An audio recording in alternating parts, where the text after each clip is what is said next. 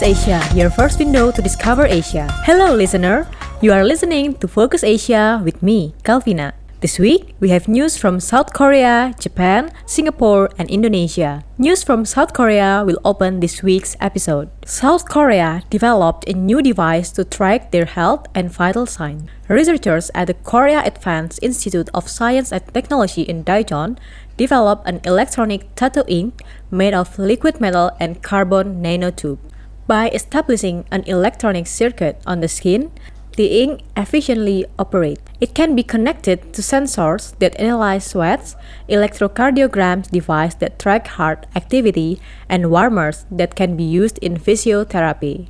The non-invasive ink is formed of gallium-based particles, a flexible silvery metal also utilized in semiconductor and thermometers. Carbon nanotube with platinum decoration are durable and supported with electrical conductivity. The tattoo will not come off the skin when it's rubbed and it dries immediately in just 10 seconds after the application. Yet, the ink comes off with soap. However, because data acquisition still requires wire, existing technology is limited. Previously, the electronic tattoo was applied patch type, but previously the electronic tattoo was applied patch type. But the recent version allowed the researcher to apply the ink directly to the skin, which was more comfortable to the user. The researchers hope that they can connect a wireless chip integrated with the tattoo ink and share the vital sign to an external device.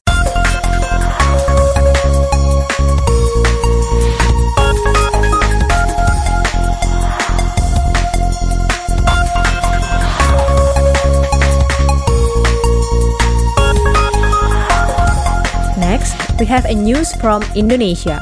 Tesla agreed on a five-year contract with Indonesian nickel company from Morowali Middle Sulawesi worth 74 trillion Indonesia rupiah or 5 billion USD. The nickel will be used for Tesla electric cars battery. Indonesia focuses on attracting foreign company to invest in Indonesia.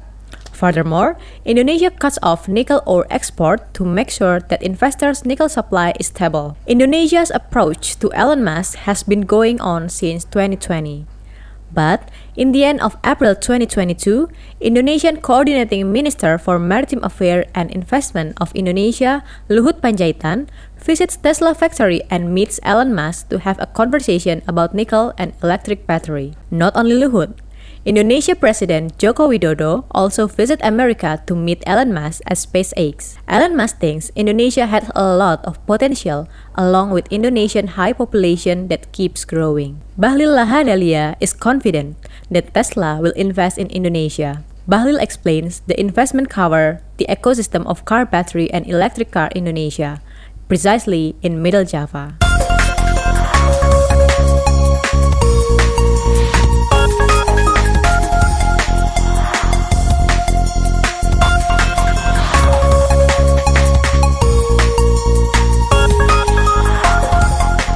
To the next news, we have a news from Japan.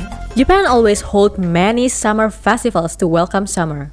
One of them is the Awa Odori Festival. Awa Odori Festival is an annual festival which is held in mid-August to mark the Obon period, the period when ancestral souls are believed to return to the earth. It has been held since 400 years ago and became a traditional festival in Japan. Awa Odori Festival has become one of the biggest and most famous dance events in Japan. It comes from Tokushima town, Japan. It later becomes an event that is beneficial for the tourism sector. It's estimated that more than 1 billion visitors come to see and participate in the Awa Odori Festival every year. Ren, the Awa dancers, will dance in groups while parading in the streets. The dancer will be divided into night and day. Ren will dance Nagashi in daytime and Zomeki in nighttime. While dancing Zomeki, Ren will attract visitors to join them. The Awa dancer will dance accompanied by a popular song from the Edo period titled Yoshikono, using samisen, percussion like taiko and tsuzumi, bell or kane, and flute or yokobue instruments. The Awa's female dancer use yukata and woven hat or amigaza, while the Awa's male dancer use short pants or hanten, so that the dance event is called Hanten Odori. If the Awas male dancer also used yukata and short pants, the dance event is called Yukata Odori.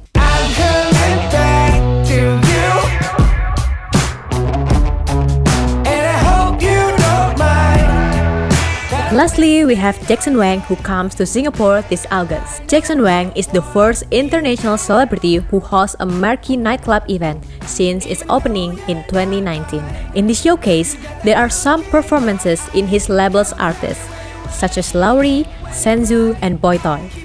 For local support, they also have a performance from the Singapore's Beatbox winners, Darnie and PJ Fuder. Working together with the Singapore Tourism Board, Jackson explored Singapore to film a series of vlogs, starting from August 2 until August 10, 2022. The Team Wang Record Human Remix showcase was held in Marquee on August 6, 2022.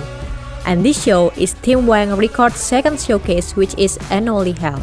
After having a showcase in Singapore, Jackson will come to Manila K-pop Master Concert in the Philippines along with his teammate Bam Bam and to Indonesia to be one of the singers performing in We Fest 2022 this September. The news from Jackson Wang closes today's episode.